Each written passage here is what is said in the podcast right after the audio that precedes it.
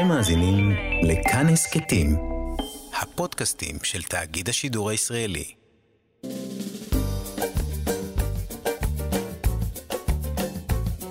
שישים החדש עם איציק יושע.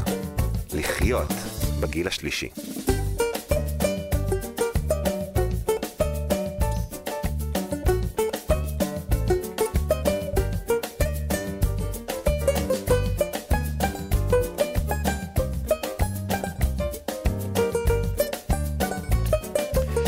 שלום, שלום לכם מאזינות ומאזיני כאן תרבות בבוקר של כמה לילות מורתי עצבים ומדירי שינה מהעיניים. מקווה שהכל ירגע בקרוב. הטיל שנורא אתמול לכיוון ירושלים הזכיר לכולם שהסכסוך הישראלי-פלסטיני מחכה לפתרון דחוף ממה שאנחנו מעדיפים לפעמים לזכור. אנחנו ננסה לבדוק כמה המבט של הוותיקים שלנו יכול באמת לעשות סדר בסיפורים שמרכיבים את הסכסוך הזה. אנחנו נעשה את הסדר הזה באמצעות הדוקטור שאול אריאלי עוד מעט. נדבר גם על עוד שגרה מטרידה, מצוקת העובדים הזרים בישראל מול העלייה במספר האנשים הסעודיים בישראל. ולקראת חג השבועות אנחנו נדבר על רות המואביה עם הסופרת יוכי ברנדייס, וגם על מחקרים על אלצהיימר והדרך למציאת משתתפים בניסויים של המחקרים האלה. תהיה לנו גם מוסיקה ישראלית מראשית הפופ הישראלי כרגיל. בצוות ענת שרון בלייס, עריכת משנה עירה וקסלר, בהפקה רועי קנטן, טכנאי השידור, אני איציק יושע איתכם עד 12. 60 החדש. אז השיחה הראשונה שלנו הבוקר ממש מתבקשת נוכח האירועים המבהילים והקשים בימים האחרונים. אפשר לומר אלה שנמשכים עד לרגע זה. הסכסוך הישראלי-פלסטיני ממשיך לגבות את חייהם של אנשים רבים, חפים מפשע וגם פחות. סכסוך שממשיך בעצם לשבש עד מוות את חייהם של מיליונים משני עברי הקו הירוק, וכל צד מתבצר בנרטיב שלו, בסיפור שהוא מספר לעצמו על הצדק ועל החלומות שלו, והפקעת הזאת הולכת ותופחת ומסתבכת.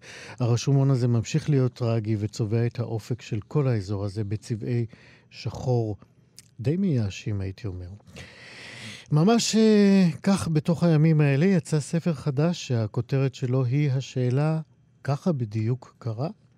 אלה 12 מיתוסים ישראליים על הסכסוך הישראלי-פלסטיני שכתב שאול אריאלי, וכל פרק שלו נפתח בסיפור קצר שהעלילה שלו היא אומנם בדיונית, אבל די מבוססת על עובדות היסטוריות, וכך המשך הסיפור שנשען על עובדות הוא הופך בעצם לניתוח היסטורי ומדעי.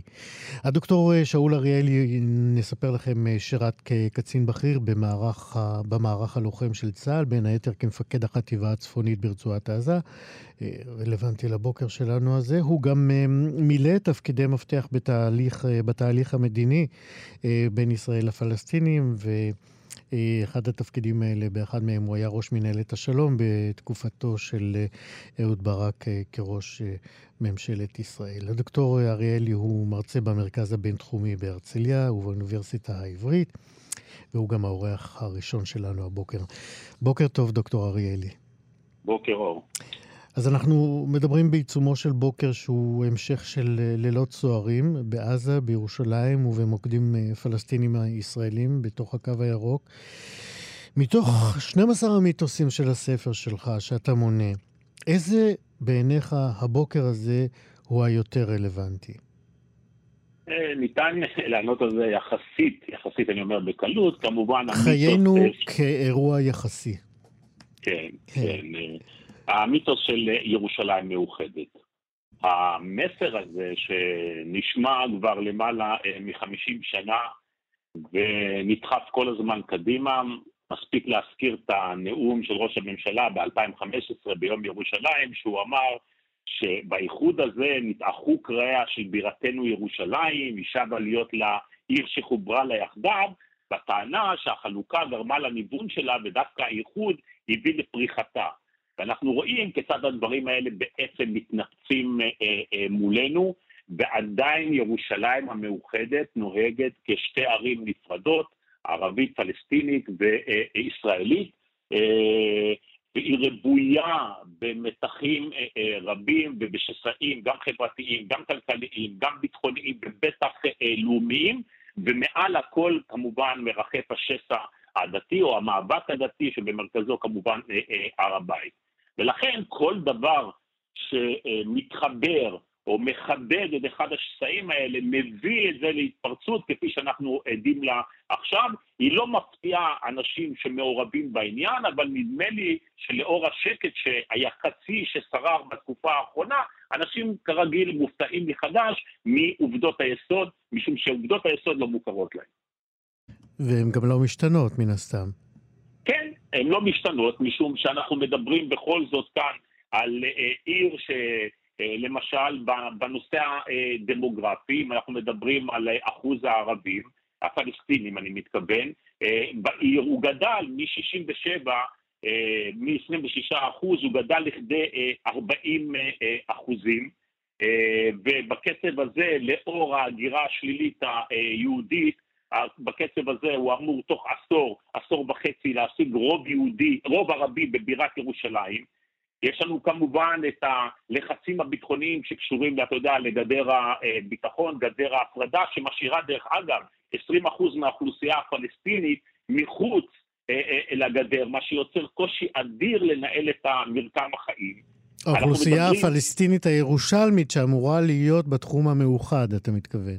כן, עם חלק, אנחנו מדברים על אנשים שיש להם בעצם תעודת זהות ישראלית, הם תושבי ישראל 167, הם נמצאים מחוץ לחומה, כמו כופר עקב, סמיר עמיס, מחנה פליטים שועפאט, שנמצאים בצפון העיר, שהיכולת שלהם לקיים את מרקם החיים שלהם עם העיר הוא בעצם בעייתי ביותר. אנחנו צריכים לזכור שגם זאת אוכלוסייה שמופלט, באופן קבוע, ללא דרך אגב מדיניות שהיא חוצה מפלגות. מספיק להזכיר למשל את מה שאמר טדי קולט ב-1990, הוא אמר אנחנו מדברים על הערבים והבטחנו להם השוואת הזכויות ליהודים, אבל הם נשארו אזרחים מדרגה שנייה ושלישית, לא עשיתי בעבורם שום דבר. ואם אתה רוצה את אהוד אולמרט שב-2012 אמר דברים מאוד ברורים, הוא אמר אף ממשלה ישראלית מאז 1967 לא עשתה שום דבר כדי לאחד את העיר באופן מעשי, לרבות הממשלה שאני עמדתי בראשה. ולכן אנחנו בעצם מדברים כאן על מדיניות שאנחנו משלמים כעת את המחיר שלה. ואני רוצה לשאול אותך, כמי שחוקר את התהליכים האלה, למה צריך להיות אינטרס של מנהיגים לאורך השנים, כמו שמנית אותם עכשיו, לשמר את המקום הזה, אני אומר, כחבית חומר נפץ, כי כולנו רואים היום שזה שום דבר אחר מלבד חבית שאמורה להתפוצץ כל רגע?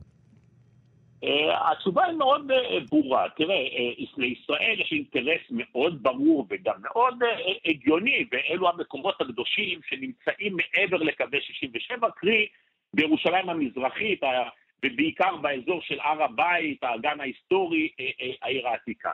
לצורך העניין הזה, במהלך המשא ומתן עם הפלסטינים, בעיקר ב-2008, בין מחמוד עבאס לאהוד אולמרט, הוצאו הצעות קונקרטיות שמאפשרות להשאיר את האתרים הקדושים, כמו הכותל המערבי, כמו הרובע היהודי וכן הלאה, בריבונות ישראל, או ההצעה של אולמרט לקיים איזשהו משטר מיוחד של ניהול משותף של האגן ההיסטורי. אבל כמו שאנחנו יודעים, מאז 2009, מאז היבחרו של ראש הממשלה נתניהו מחדש, בעצם ירושלים הוסרה מעל סדר היום.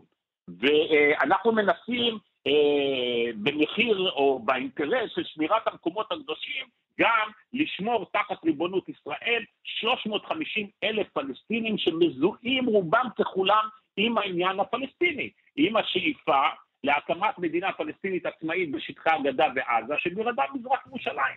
ולכן המתח התמידי הזה מתפרץ מדי פעם, הוא יכול להתפרץ כל שנה, כל 3 חודשים או כל 4 שנים. דוקטור אריאלי, אני רוצה לקחת אותך לעוד מבט. אתה יודע, התוכנית הזאת מסתכלת הרבה פעמים על החיים, על כל מיני גזרות שלהם, ממבט של הזקנים. ואנחנו מדברים הרבה מאוד על תבונתם של הזקנים, על קילומטראז' החיים שלהם שמאפשר להם לעשות החלטות ענייניות יותר וטובות יותר למען עצמם ולמען סביבותיהם.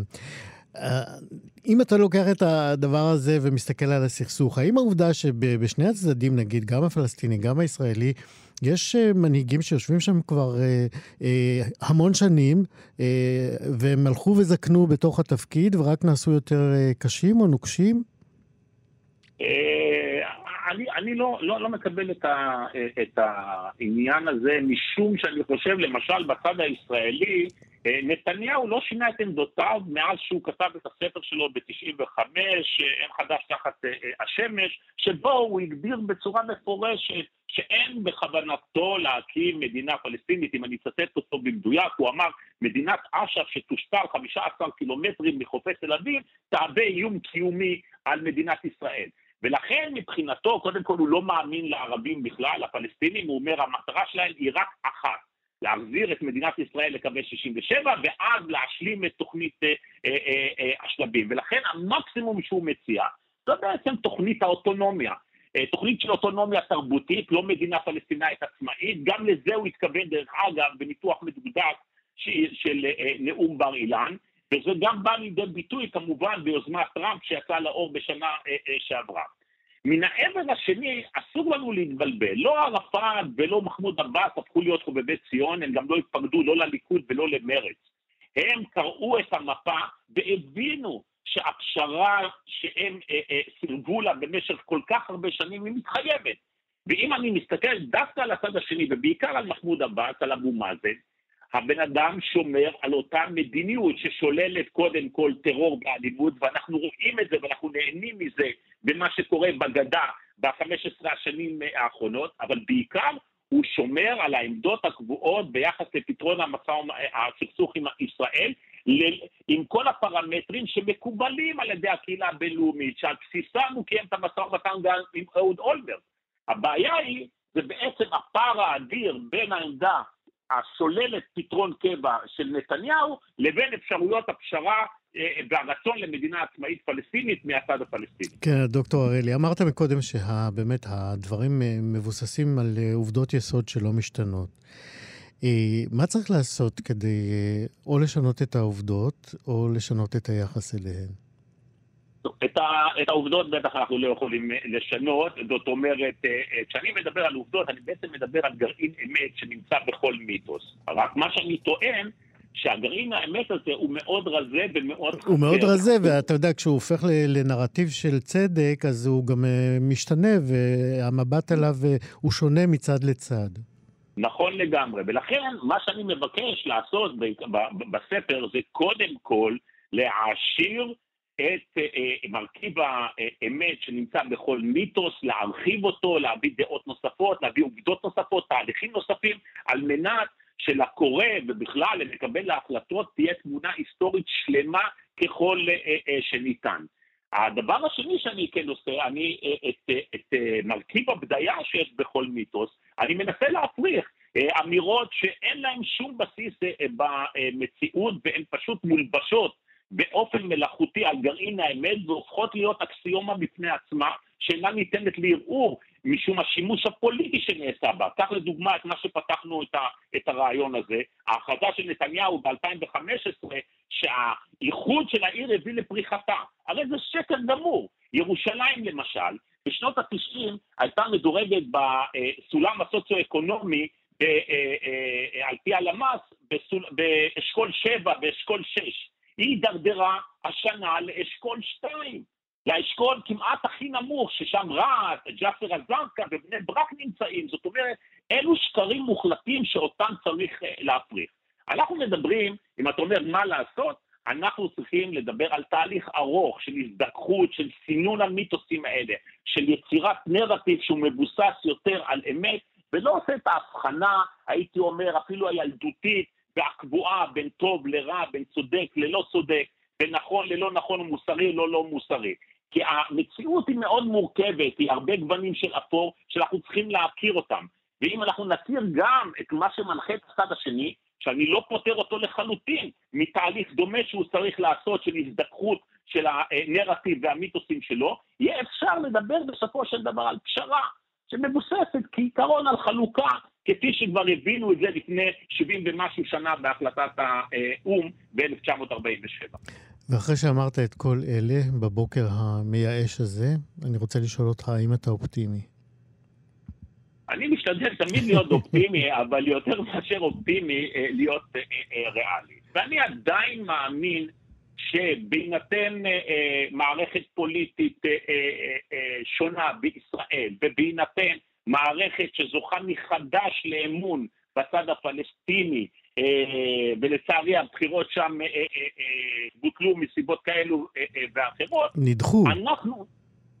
אנחנו נוכל להגיע בסופו של דבר לאיזושהי פשרה. נצטרך להתגבר על הקיצוניים בשני הצדדים, אלו שגם גרמו לאירועים האלו, להלהטה של האירועים ושל המציאות הללו. כי בסופו של דבר אנחנו צריכים לחשוב על האינטרס הישראלי. והאינטרס הישראלי, אנחנו מדברים פה על המאזינים מהגיל השלישי, כן, גם אני בסבא, אנחנו בעצם רוצים ליצור מציאות אחרת עבור הילדים והנכדים שלנו, במדינה שתהיה חלק מהחברה העולמית, חלק מהאזור, מדינה דמוקרטית שמאפשרת לכולם משפחת העמים, כמו שאנחנו אוהבים להגיד. בדיוק, משפחת העמים הטובים. בדיוק, אנחנו אור לגויים הרי. וזאת התקווה, ולכן אני משתדל בריאליות שלי גם לשבת קצת אופטימיות, כי אתה יודע, בלי תקווה אנחנו הרי מוותרים על הכל. הדוקטור שאול אריאלי, תענוג לדבר איתך, כותב הספר ככה בדיוק קרה, שיצא ממש לאחרונה. תודה רבה על השיחה וגם על האופטימיות שלך. תודה רבה. להתראות. 60 החדש. בנוסף לכל המשברים שישראל ניצבת מולה, הנה עוד אחד שממש מאיים לזרוע המון סבל בקרב האוכלוסייה הזקוקה לסיעוד. אנחנו נספר לכם בעניין הזה שמספר הזכאים לחוק סיעוד בישראל עלה שימו לב, 170,000 ל-260,000 בתוך שנתיים. על פי כל המומחים זה גידול יוצא דופן שהמדינה והחברה הישראלית חייבים להיערך לקראת ההשלכות של העלייה הדרמטית הזאת. בואו ניתן לכם עוד קצת נתונים. בישראל למשל היום יש כ-54,000 עובדים זרים חוקיים, ויותר מ-13,000 עובדים זרים שהם לא חוקיים. את הנתון הזה אנחנו לוקחים מדוח של רשות ההגירה לשנת 2021, זאת אומרת הוא ממש דוח עדכני.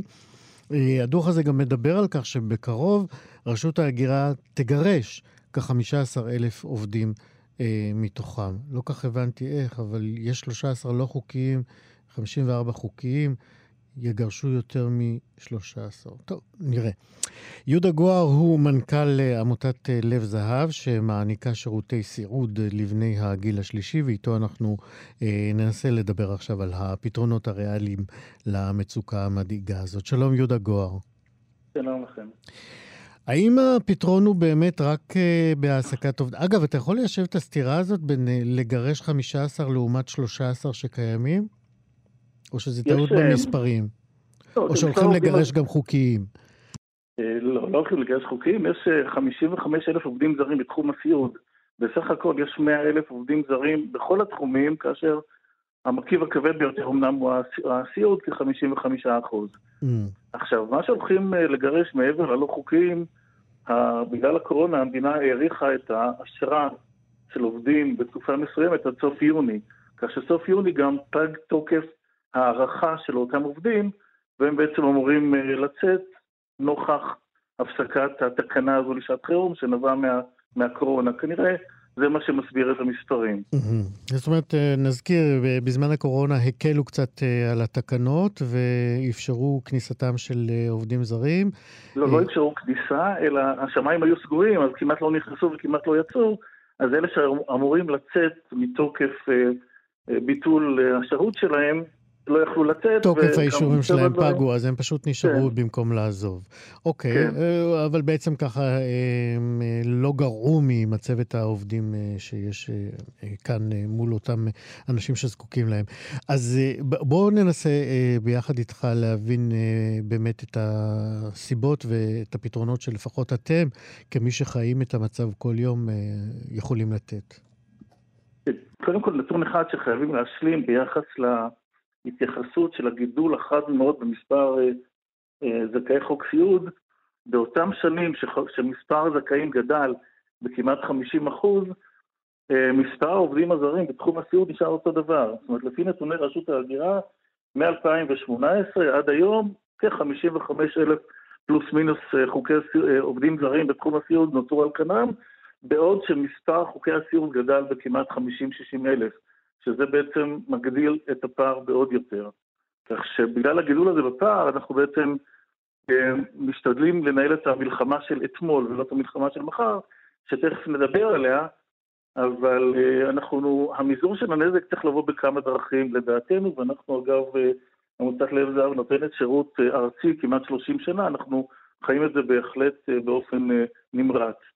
אוקיי, אז בוא תעזור לנו להילחם את המלחמה של היום, לא את המלחמה של אתמול. אז רק לגבי המלחמה של אתמול, אני בכל זאת הייתי מנסה כן למזער את הנזק, המזעור של הנזק יכול להיות דרך השעיית ההחלטה, או קיומה תחת בדיקה מאוד מאוד כירורגית של כל מקרה מול הקשיש, ולראות איפה נגרם סיכון, אז בסיכון חיים של האיש, שהעובד הזה עוזב אותו, ולא החלטה גורפת, היא מוחלטת וכאילו אין לה שום חזרה או שום פתיחות למקרים ספציפיים. מבחינת המלחמה של המחר, הערכה שלנו, ואפשר גם לבסס אותה על ניתוחים סטטיסטיים ודמוגרפיים, בקצב של הגידול של חוקי הסיעוד ברמה של השנתיים האחרונות, אנחנו צפויים להיות זקוקים לכ-10,000 עובדים זרים, חדשים כל שנה. והמספר הזה ילך ויגדל ככל שאנחנו מגדילים, האוכלוסייה גדלה ומזדקנת. הערכה שלנו, ההבנה שלנו היא שאנחנו צריכים להקטין את הביקושים לעובדים זרים, דרך זה שאנחנו מייצרים עודף או מגדילים את ההיצע של עובדים ישראלים. יש אפשרות שעובדים ישראלים ייכנסו לתחום הזה, ובמידה מסוימת הם יכולים לצמצם במידה מסוימת את הצורך בעובדים זרים. כשאתה אומר יש אפשרות, היא תיאורטית, כי בפועל אנחנו לא רואים נהירה של עובדים ישראלים לתחום. להפך, אנחנו רואים ירידה של עובדים. הוא שאני אומר. הגיל הממוצע של המטפלות הוא מאוד מבוגר. אנחנו מדברים על משהו כמו 60 גילה של מטפלת ממוצעת בארץ, גם אצלי, אבל זה גם זה לארגונים אחרים. כך ש... מצד אחד אין כניסה, מצד שני יש יציאה, והענף הזה יכול להתרושש בשתי מצבים. אחד, הגדלת השכר, כי מטפלת ישראלית מסתכרת 30-31 שקלים לשעה, ולא משנה מה הוותק שלה, ולא משנה מה ההשכלה שלה, ולא משנה גם כמעט מה ההכשרה שלה. וזה שכר שעה שהוא ממש לא אטרקטיבי כשאתה רוצה למשוך צעירים לתחום. בהחלט, הוא לא אטרקטיבי. מצד שני, העבודה היא מאוד קשה, עבודה קשה ושוחקת, היא לא סקסית, בואו נגדיר את זה בביטוי העממי הזה.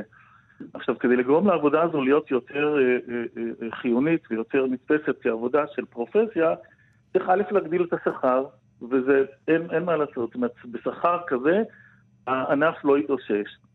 הדבר השני, צריך לראות איך מכניסים אוכלוסיות נוספות לתחום, כמו למשל, אם אנחנו מגדירים את העבודה הזו כעבודה מועדפת, אם אנחנו מכניסים בנות שירות או בני שירות לאומי לתחום, או אם אנחנו מנסים לעודד את האוכלוסייה הדתית, שאין לה כל כך הרבה פרנסה זמינה, או אפילו קלה ונוחה, כי בסופו של דבר מדובר על מספר שעות לא רב ביום, אפשר להגדיל את ההיצע של העובדים הישראלים, לסייע גם כלכלית למשבר שלנו וגם להם, ובמידה מסוימת להקטין או לכבוש טיפה את הביקוש לעובדים זרים, שהוא יגדל בכל מקרה, אבל לא בקצבים שהוא גדל ברמה שגם עובדים ישראלים נהדרים מהמשחק. עכשיו צריך לזכור שמספר הזכאים, אלה שרשאים על פי הגדרות הביטוח לאומי לעובד זר, לבקש עובד זר, הוא כמעט 50% מהאוכלוסייה. כך שתיאורטית, חלק מהאנשים יכולים להחליף מתוך הכמות הזו את העובדים הזרים בעובדים ישראלים, ואז היא גם לסוג של איזון או שליטה על גובה המכסה של העובדים הזרים בארץ. אני רוצה לשאול אותך, אנחנו עוד מעט נצטרך לסיים, כמה אתם שותפים באמת, כמה המדינה משתפת אתכם במוסדות, בעמותות, בארגונים, בניסיונות למצוא פתרונות לבעיה הזאת? בנושא של ההגירה, אני יכול להגיד לגבי חלק מהקולגות שאני מכיר, אנחנו לא פרטנרים שלהם, אלא הם עובדים בעיקר מול התאגידים, שהם אלה שעוסקים בהבאה ובחלוקה של העובדים הזרים. ולא מתייעצים איתכם כאנשים שחיים את המציאות הזאת ויש להם מה להגיד עליה? לא, אנחנו לא מקבלים שום שאילתות או שום פנייה, אין שום ממשק בינינו, לפחות ביני לבין הגופים האלה, ולי לא ידוע על ממשק, אני גם יודע שהממשק מתנהל בעיקר מול החברות ולא מול גורמי הסיעוד, שיש הפרדה ביניהם. אז אם מקשיבים לנו, אני חושב שאפשר לשים פה איזה סימן קריאה של חבל על הנתק הזה, כי בכל זאת אתם מחזיקים לא מעט מהחוויות של המצוקה הזאת. יהודה גואר, תודה רבה שדיברת איתנו מעמותת לב זהב. אני מקווה שימצאו המון עובדים חדשים שיוכלו וירצו לעבוד בעבודת הסיעוד הזאת שכל כך חשובה לרבים מהקשישים ולא רק בישראל. יהודה גואר, תודה רבה. תודה. 60 החדש. על מדפי חנויות הספרים אתם יכולים כבר למצוא את אחד מספרי העיון המרתקים שיצאו לאחרונה. מדובר בספר כשאלוהים היה צעיר של הסופרת המוערכת מאוד יוכי ברנדייס. אני רוצה לקרוא לכם מתוך ההקדמה לספר, וכך היא, ההקדמה, אומרת: אלוהים הוא הגיבור הראשי של התנ"ך. כל יתר הגיבורים נכנסים ויוצאים. באים והולכים, ואילו אלוהים נמצא בו מהפסוק הראשון ועד הפסוק האחרון. אבל אלוהים של סיפור הבריאה אינו אלוהים של סיפור המבול, ואלוהים של סיפור המבול אינו אלוהים של סיפור העקדה. אלוהים משתנה, לפעמים לאט ולפעמים מהר, לפעמים מעט ולפעמים הרבה. לא משנה אם אתם חילוניים או דתיים, חופשיים או הלכתיים, אתאיסטים או מאמינים. רוב הסיכויים שאלוהים שלכם מופשט. אין לו גוף, אין לו אישיות, אין לו רגשות, אין לו רצונות, ודאי אין לו יצרים ותשוקות. זה אלוהים של הרמב"ם בן המאה ה-12, שנעשה ברבות הימים אלוהים של כולנו. אבל אלוהים של התנ"ך הוא אלוהים אחר, לגמרי אחר. הספר הזה מיועד לבעלי לב חזק שמוכנים להכיר את אלוהים האמיתי של התנ"ך. ככה ההקדמה הזאת, ואחרי ההקדמה הזאת אני מבקש לדבר על דמות מקראית שתדובר הרבה בימים הקרובים, עם פרוס חג השבועות בסוף השבוע הזה. אנחנו נדבר על רות המואביה, על יחסיה עם הזקנים וכלל עם ישראל, ואחרי ההקדמה שקראתי, אין כמו יוכי ברנדייס כדי לדבר איתנו על אחת הנשים שהיא אולי מהחשובות בתולדות עם ישראל. בוקר טוב יוכי. בוקר טוב איציק, סתם, אני אומרת אחת הנשים שאני הכי אוהבת, ואפילו היא גיבורת הרומן הקרוב. אני רציתי, את יודעת, ככה לסייג שאני הקטן פה בסיפור הזה. אז בשמחה, מהחשובות, וטוב שאת אוהבת אותה. אז לפני שנדבר על רות, שוב, באמת ברכות על הספר שמרתק לקרוא בו. תודה, תודה. ואני אגיד שבספר את כותבת שאת מאוד אוהבת להגיד הכי חשובה, הכי מעניינת, הכי. נכון. אני גם צוחקת על עצמי. בוודאי, בוודאי. אז אני רוצה בהקשר הזה, בואו ניכנס ישר לרות המואביה, שהיא בעצם הסבתא רבתא של דוד המלך. היא הכי מה בעינייך? היא הכי מרדנית באופן מעודן, כל כך מעודן שאנחנו לא שמים לב. והשילוב הזה של מרדנות בצורה מעודנת היא הכי בו, הכי בו. ומה זה עושה אותה, והתכונה הזאת בעצם היא מה שעושה אותה במבט לאחור לאישה חשובה? לאמא שלנו, מה זאת אומרת אישה חשובה? מגיעה מואבית, שהתורה אומרת לנו עליה במפורש, על המואבית הזאת ועל כל המואבים, לא יבוא בקהל אדוני לעולם, לעולם, גם 10 דורות לו, לא יבואו, אין מואבים בעם ישראל. והספר הזה מכניס לנו מואבית, לא רק מכניס אותה לעם ישראל, מכניס אותה כאם המלכות, כמו שקוראים לחז"ל. היא האמא הגדולה, אנחנו בני יהודה, אנחנו ממלכת יהודה בעצם, אנחנו, דוד הוא אבא שלנו, והיא הסבתא שלו.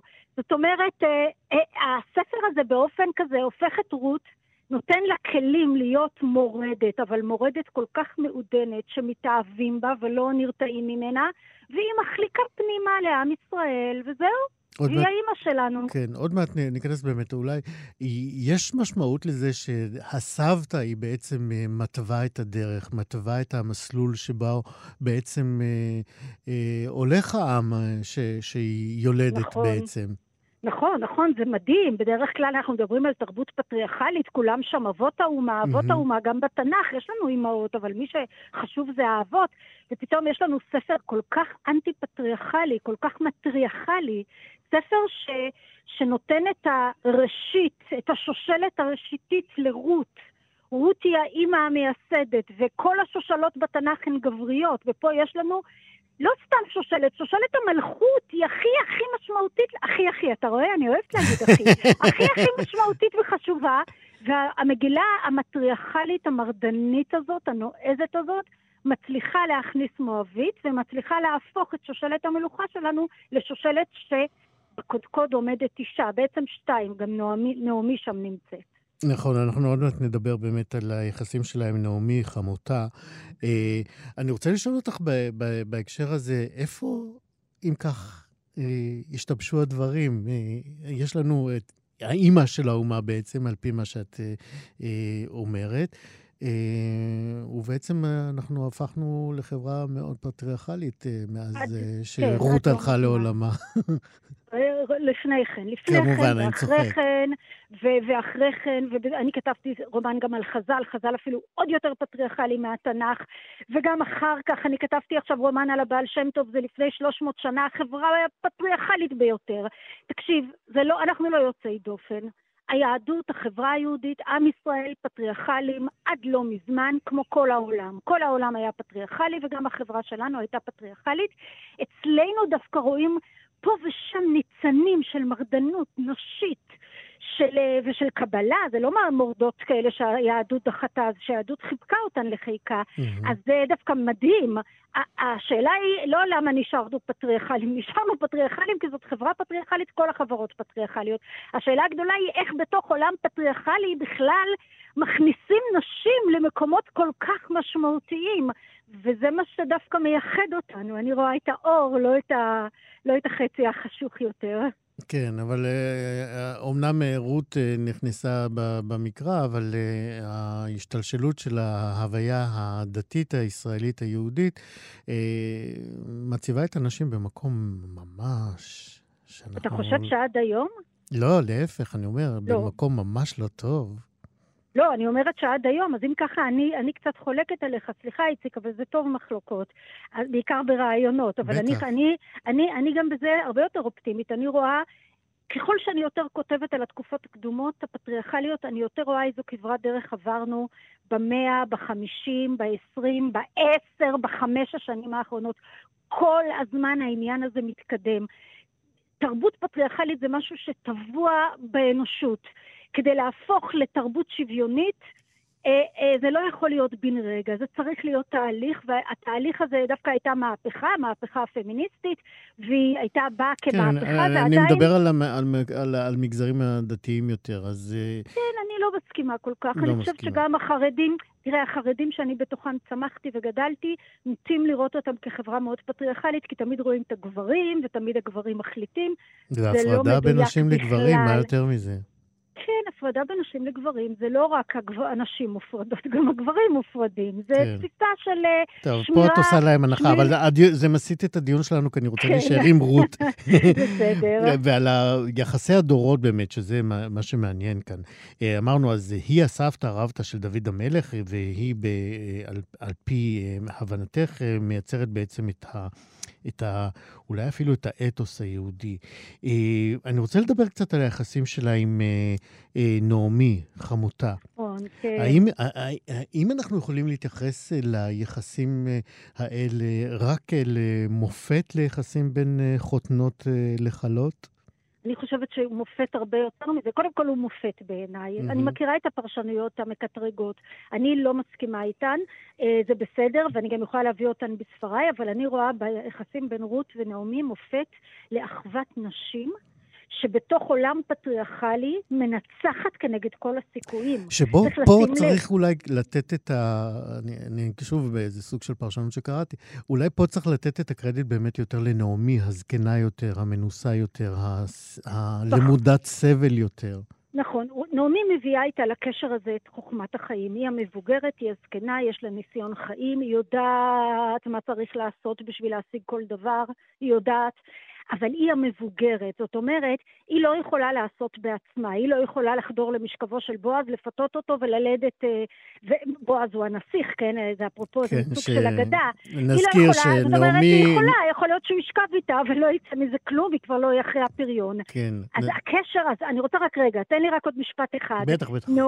נעמי, היא נכון שהיא מביאה איתה את החוכמה ואת ניסיון החיים, אבל רות מביאה איתה חוץ מעלומים, דבר הכי חשוב בקשר הזה, יש לה את טוב הלב שבכלל מביא אותה לדבוק בנעמי, הרי הסיכוי שלה להשתקם ביהודה שכל כך שונאת נוכרים ובייחוד מואבים והיא ענייה ואלמנה ואין לה ילדים, היא הכי דפוקה.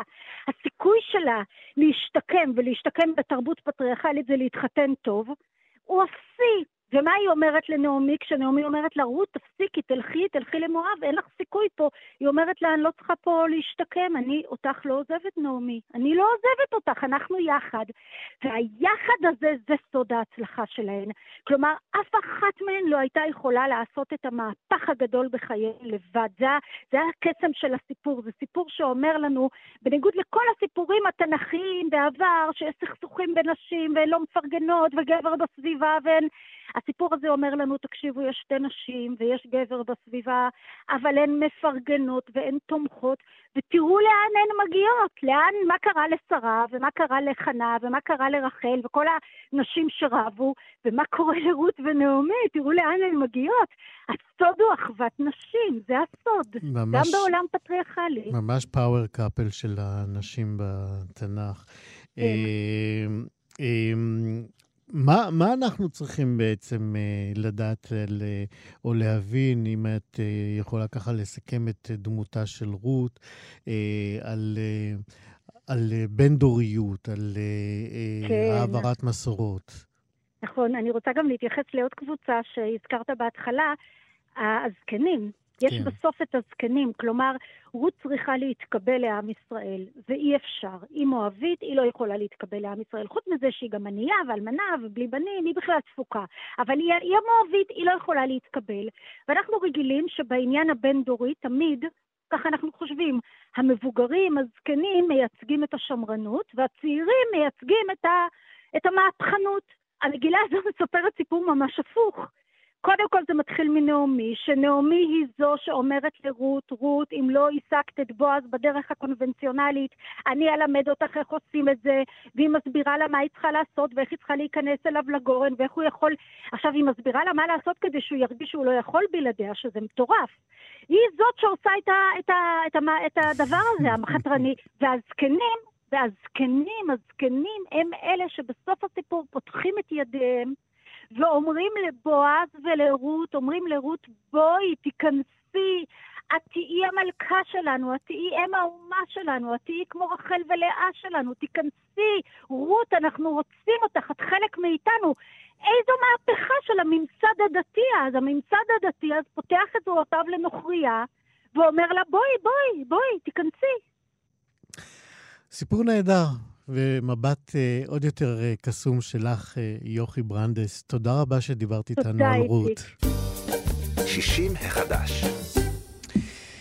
אנחנו נדבר עכשיו על אלצהיימר, כי תמיד יש היבט נוסף על המחלה המורכבת הזאת שכדאי לדעת עליו.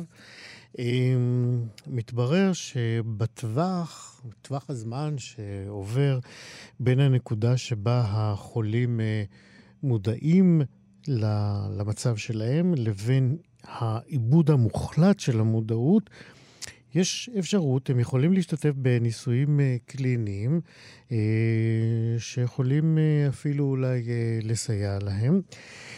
וכדי שהמחקרים האלה, הניסויים האלה יהיו תקפים, צריך הרבה משתתפים, וכאן מתחיל איזשהו מלכוד שמיד נדבר עליו. אנחנו רוצים באמת להבין איך הניסויים האלה יכולים לתת תקווה ועל החשיבות שלהם, ועכשיו אנחנו נדבר על זה עם הגרונטולוגית, הדוקטור דנה פאר. שלום לך. שלום וברכה.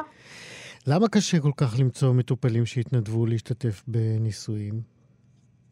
זה עוד לפני שהתחילה תקופת הקורונה, שזה בכלל עושה חיים קשים. כן, אז בואי תפתרי לנו את הקושי הזה, או לפחות תסבירי לנו אותו. כן, אז הקושי מתחיל מכך שבעצם אלצהיימר, שזה סוג הדמנציה שעליו כרגע עושים את הניסויים התרופתיים, יש קושי לזהות אותו. זאת אומרת, בשונה מהרבה מאוד מחלות שיש להם סימפטומים אופייניים, שרופאים בדרך כלל עושים איזשהו, מה שנקרא, תהליך של הבחנה מסננת, הבחנה מבדלת, שאומרים, טוב, זה לא זה ולא זה ולא זה, והסימפטומים מתאימים, אז כנראה שזה איקס. אז באלצהיימר אין סימפטומים שהם כלליים, אוניברסליים לכולם. גם משום שאנשים, ככל שהם מזדקנים, נעשים יותר שונים ביניהם, מה שנקרא ההטרוגניות באוכלוסייה הולכת ועולה. אז אצל אחד תהיה תופעה X, ואצל האחר תהיה תופעה אחרת. ועד שאנחנו מקשרים את זה באופן מובהק לאלצהיימר או סוג אחר של דמנציה, זה כבר מאוחר. המון המון זמן. וזה מתחיל להיות מאוחר בשביל להשתתף בניסויים או במחקר. נכון. אני אומר שבמדינת ישראל אני מוצאת שיש איזשהו סטיגמה מאוד מאוד חזקה, שהיא קיימת בכל העולם, אבל פה במיוחד נראה כך. רוב האנשים מאובחנים בשלב יחסית לא מתקדם, אבל הרבה אחרי שהמחלה התחילה, נאמר ככה, וזה באמת קשה לאתר אותם בשלב מוקדם. יש איזשהו שלב, נאמר הבחנה שקיימת כבר יותר מ10 שנים, שנקראת Mild Cognitive Impairment, בקיצור זה MCI, ההבחנה נקראת ליקוי קוגניטיבי קל יחסית או מתון, וזה איזשהו מצב שבו האדם חש סובייקטיבית שיש לו איזשהו שינוי ביכולות הקוגניטיביות שלו, אבל זה עוד לא בא לידי ביטוי בחיי היום-יום באופן שהסביבה אומרת לו, תקשיב, יש לך בעיה. זה גם יש נטייה להתעלם, להדחיק, לשים בצד. נכון, אבל לא כולם, לא הרבה, חלק מהאנשים, אני כן אומר ממי שאני פגשתי, זה אנשים במקצועות חופשיים יותר, שמשתמשים הרבה מאוד בקוגניציה שלהם ומסמכים על כך, פונים לעשות איזושהי הערכה, ולמה אני מזכירה את זה? כי זה השלב שבו היינו רוצים שאנשים יירשמו לניסויים קליניים. כי אם אנחנו מזהים שיש לאדם איזשהו שינוי קוגניטיבי, ואנחנו אומרים, אוקיי, יש לך MCI, אנחנו יודעים שחלק מהאנשים האלה, תוך שנה או שנתיים, יפתחו את מחלת האלצהיימר על פי רוב, הערכות, הסטטיסטיקה מדברת על משהו בין 9-38% מהאנשים שמקבלים את ההבחנה, כן. תוך שנה להתפתח לאט. אמרתי שבמסגרת הניסויים האלה בעצם, אם אנשים מגיעים בזמן הנכון, זאת אומרת כשהמודעות שלהם לא נעלמת לגמרי כבר, והם יכולים לקבל עזרה בניסויים האלה. אני רוצה לשאול אותך, אולי זו שאלה מוסרית, נגיד, הבן אדם חווה באמת את הנסיגה הזאת, מתעלם ממנה, אבל הסביבה שלו כבר מבינה שמשהו שם משתבש. את היית ממליצה לבני משפחה, לקרובים, לנסות להתריע, נגיד, בפני רופא משפחה או אחר שנמצא בקשר עם החולה? כן, בהחלט. כיוון שאין לנו שום תרופה או דרך להאט או לעצור התקדמות של דמנציה לסוגיה, כל התערבות או כל ניסיון או השתתפות בניסוי גם אם זה לטובת האדם עצמו ולצורך העניין, גם לטובת האנושות, אני חושבת שזה דבר מבורך. מסמכות רפואית שבדקה ומצא שהניסוי... זאת אומרת, את אומרת לנו, אם אנחנו מזהים אצל קרוב שלנו איזושהי ירידה, ולמרות שהוא ככה מתעלם, מכחיש, לא רואה בזה בעיה, להתערב וכן לנסות להגיד ולשים את הדברים על השולחן. טוב, נקווה שבאמת יותר ויותר אנשים, גם שנמצאים בשלב הראשון וגם קרובים, יבינו את החשיבות. אגב, למי כדאי לפנות חוץ מרופא משפחה? נוירולוגים. במדינת ישראל, מי שבחזית המחקר בתרופות האלה זה נוירולוגים. יש כמה מקומות, מרכזי מחקר בארץ שעושים איזשהם כל מיני ניסויים. ומי שבדרך כלל אמון על המחקר הוא רופא נוירולוג. אני יודעת שבאמת מדברים על הקושי לגייס, אז בהחלט, נוירולוגים זה הקו הראשון במקרה הזה. יש, לסיום, יש מרכזים מסוימים שאת ממליצה לפנות אליהם, או שכל מרכז רפואי יש לו מחלקה מתאימה? כן, אני לא יודעת לומר בדיוק איזה ניסויים עכשיו, יש כאלה שאתה יודע בשלבים של להשיג את האישורים וכדומה, אז כן. אני לא בטוחה מה התחיל, אבל... כן לפנות לנוירולוגים, יש אגודה ישראלית לנוירולוגיה, ובוודאי הם יודעים גם כן. יפה, אז בואו להשתתף בניסויים על חקר האלצהיימר, זה יכול לעזור גם לחולים וגם לאלה שיבואו אחריהם. הדוקטור דנה פאר, תודה רבה שדיברת איתנו. תודה לכם. להתראות. יום טוב. זהו, כאן אנחנו מסיימים את שישים מחדש להיום. תודה רבה מאוד לצוות, ענת שרון בלייס בעריכה, תמישנה, אירה וקסלר בהפקה, רועי קנטן, טכנאי השידור, אחרינו מה שכרוך, מאיה סלע, יובל אביבי. אני איציק יושע, שאנחנו נתראה כאן רק ביום שלישי הבא, ובינתיים חג שמח לכולכם.